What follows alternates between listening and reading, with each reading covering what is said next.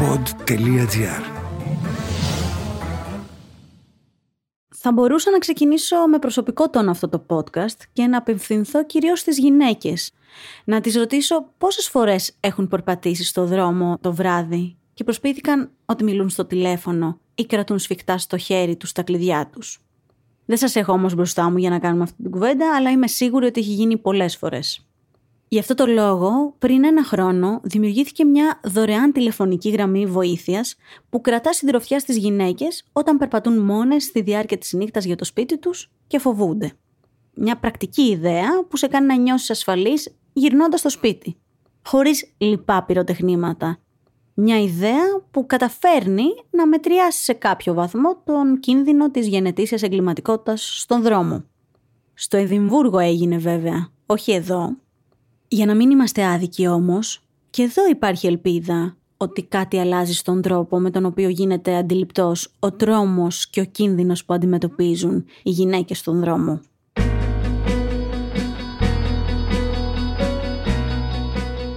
Όπως έγινε γνωστό, μέσα από μια ανάρτηση στο facebook, εταιρεία φύλαξης στο Βόλο αποφάσισε να μεταφέρει δωρεάν από τα μεσάνυχτα και μετά όποια γυναίκα θέλει να επιστρέψει σπίτι αλλά νιώθει ότι βρίσκεται σε κίνδυνο ή έχει παρατηρήσει ύποπτες κινήσεις που τους έχουν δημιουργήσει ανησυχία και δεν έχει που αλλού να απευθυνθεί.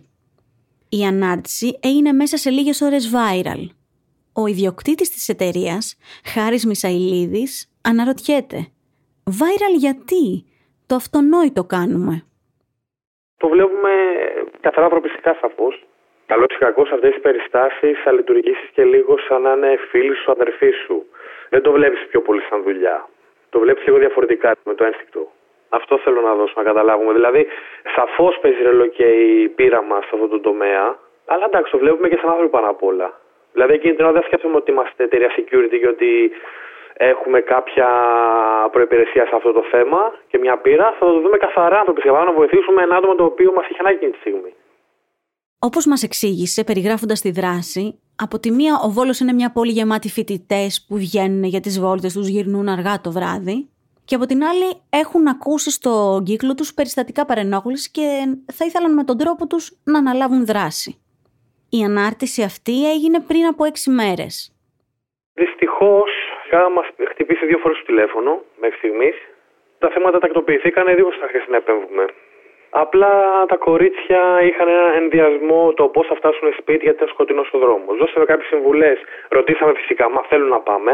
Μας είπαν όχι εντάξει, δώσαμε κάποιες συμβουλές από ποιο δρόμο να πάνε που είναι πιο κεντρικός, πιο φωτεινός. Και όλα εντάξει. Πιστεύω ουσιαστικά θέλανε μια σε παρέα μέχρι να φτάσουν σπίτι. Αφού πέρασαν 10 λεπτά από την κλίση, άνθρωποι από την εταιρεία πήραν τις κοπέλες ξανά τηλέφωνο για να δουν αν επέστρεψαν καλά στο σπίτι τους. Και οι κοπέλες ήταν ασφαλείς. Λειτουργήσαν σαν φίλοι τους, σαν δικοί τους άνθρωποι, απλώνοντας ένα δίχτυ ασφαλείας. Και τι περιμένουν; Ευχή μας είναι να μην χτυπήσει καθόλου το τηλέφωνο. Και δική μας ευχή θα ήταν να μην υπάρχει καν ανάγκη να προστατεύονται γυναίκες στο δρόμο. Αλλά ξέρουμε ότι είναι ουτοπικό. Τουλάχιστον να ξέρουν ότι καμία δεν είναι μόνη.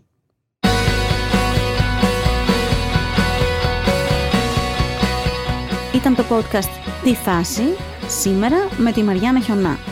Στους ήχους ο Μάριος Κλεσκασοβίτης. «Τι φάση» Ειδήσεις και δηλώσεις που προκαλούν τον προβληματισμό, το γέλιο ή και τον θυμό μας.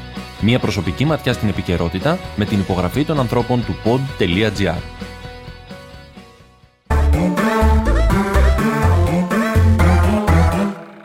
pod.gr. Το καλό να ακούγεται.